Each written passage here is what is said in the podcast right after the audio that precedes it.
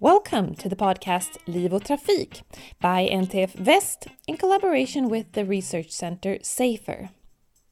My name is Natalia Shako, and this is the third episode of our series on traffic safety and the Sustainable Development Goals, the most ambitious sustainability goals ever to be adopted by the United Nations member states.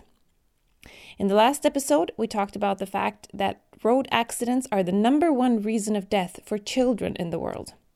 And to talk about this further, we have Greig Craft as a guest today, the founder and president of the AIP Foundation, the Asia Injury Prevention Foundation, a nonprofit organization that works to improve road traffic safety in the developing world. And since Greig speaks English, this episode will be in English, but a written summary in Swedish will be available on our website.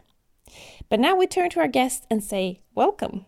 Yeah, hi, I'm Greig Craft. I'm in Hanoi, Vietnam, speaking to you today.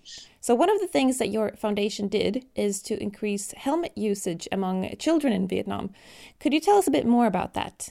Um, we started out with trying to understand and then take steps to stop hate to sound blunt, but stop the slaughter on the roads that I was seeing in Vietnam in 1999 I was thinking of leaving Vietnam. There had been a, a, big economic crisis back then, and I had completed most of m- my goals in life at that time. But I was seeing so many young people, um, really of all ages actually, that were literally laying dead on the streets, usually from the scene of a, of a motorbike crash.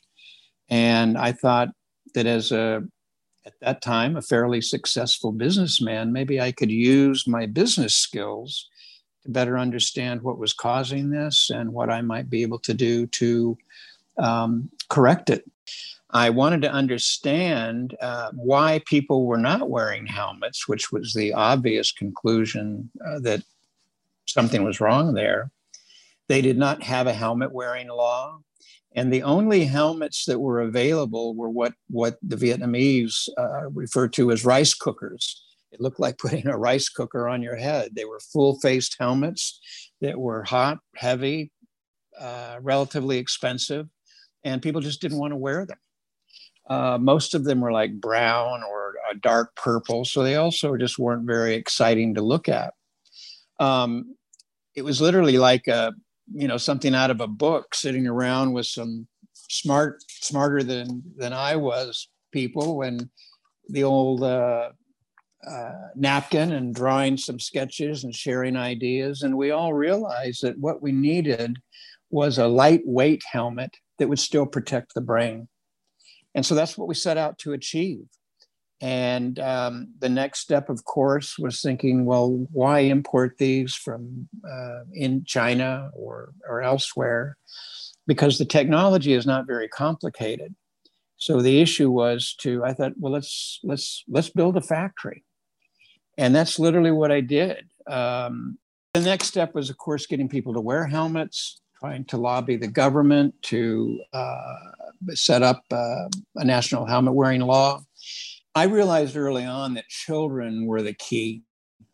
I mean, I'm, I'm a parent myself. So I thought, you know, if we can shine the spotlight on, on child uh, prevention of, of, of, road crashes. So we, we started with children and we started a program called Helmets for Kids.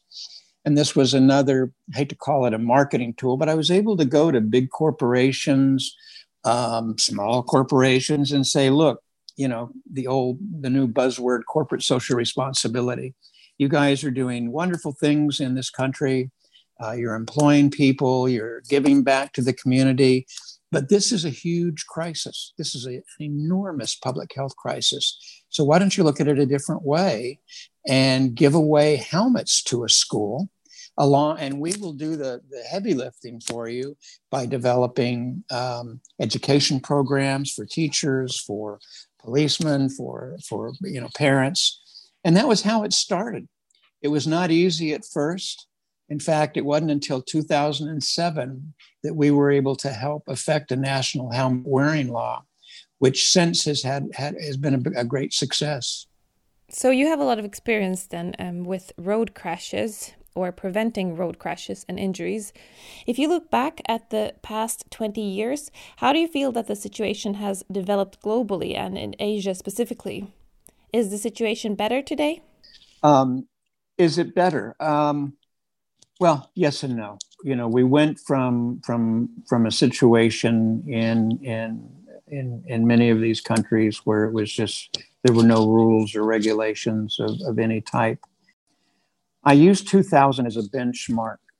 And why do I say that? Because let's say that that's really the beginning of motorization and modernization in the developing world in a big way. All countries, their parents love their kids, it's a given. And but you know, if you think about it, all societies have a culture of safety. That means you teach your kids not to play with fire, not to play with matches, not to drink uh, poison, not to stick a piece of wire. You know, the list goes on and on. And and I think most societies do a relatively good job of that, but not with motorization. It's just so new.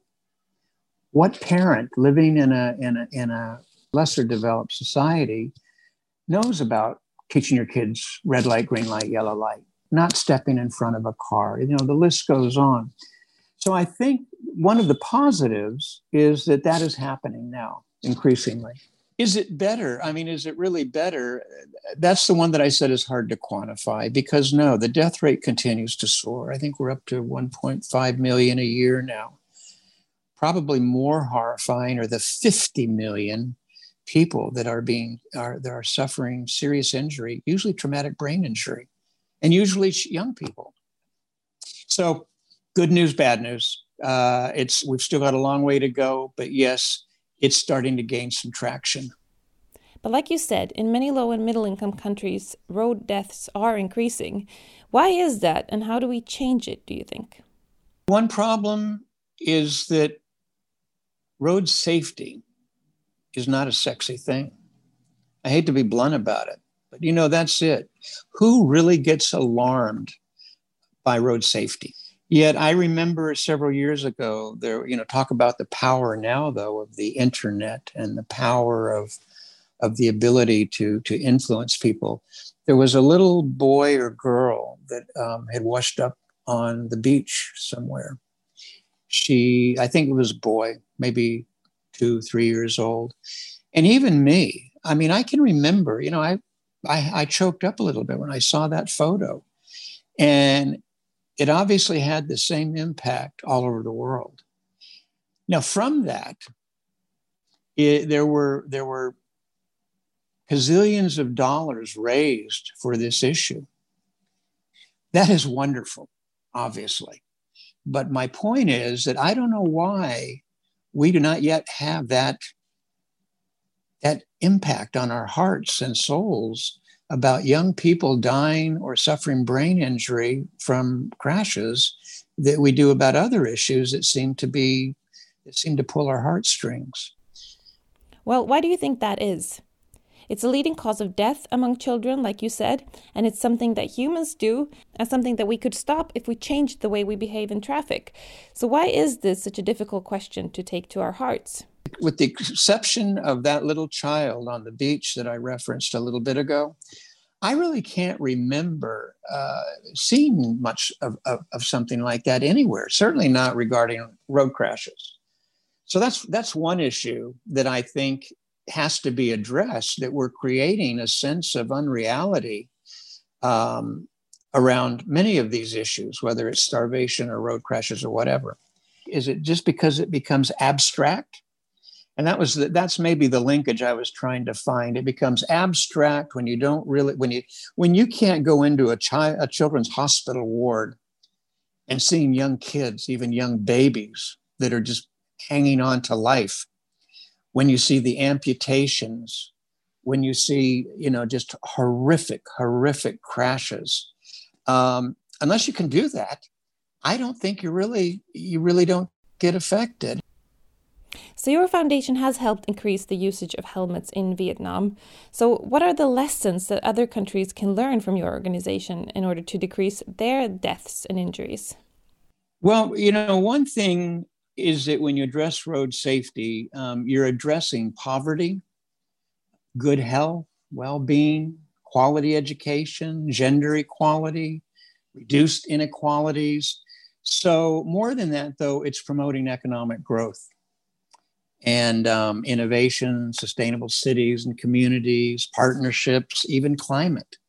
So, I think that that, that is one big lesson that I hope any any country or any even small NGO takes into a, takes into account.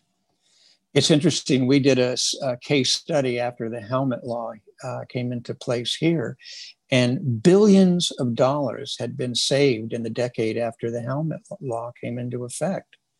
And a lot of countries don't realize even now they are losing some places one to two billion dollars a year which can be as high as 2 to 3% of their GDP or even higher. Now, unfortunately, it comes back to that's all abstract. So it's really hard sometimes to resonate. But I think if you start somewhere, and for me, it was helmets. Yes, this was, no pun intended, a no brainer. And the simple act of having a, a, a cheap but sound solution, it's like a, a silver bullet and then it's like a, you know dropping a, a stone into still waters that ripple effect. And we are seeing that i think everywhere. Begins to spread out. Laws come into effect uh, motorcycle training bicycle riding the list goes on and on. But i was thinking a lot of western countries have production in developing countries and have transportations that go through low and middle income countries. What do you think are the responsibility of Western countries to decrease injuries in these countries? I really see, and this is a simplified answer, but one responsibility is that we are spending way too much money, way too many resources on improving infrastructure, building faster highways, um, you know, building wonderful, um, what do you call them anyway, autobahns. That's fine. But the fact is, those are killing people.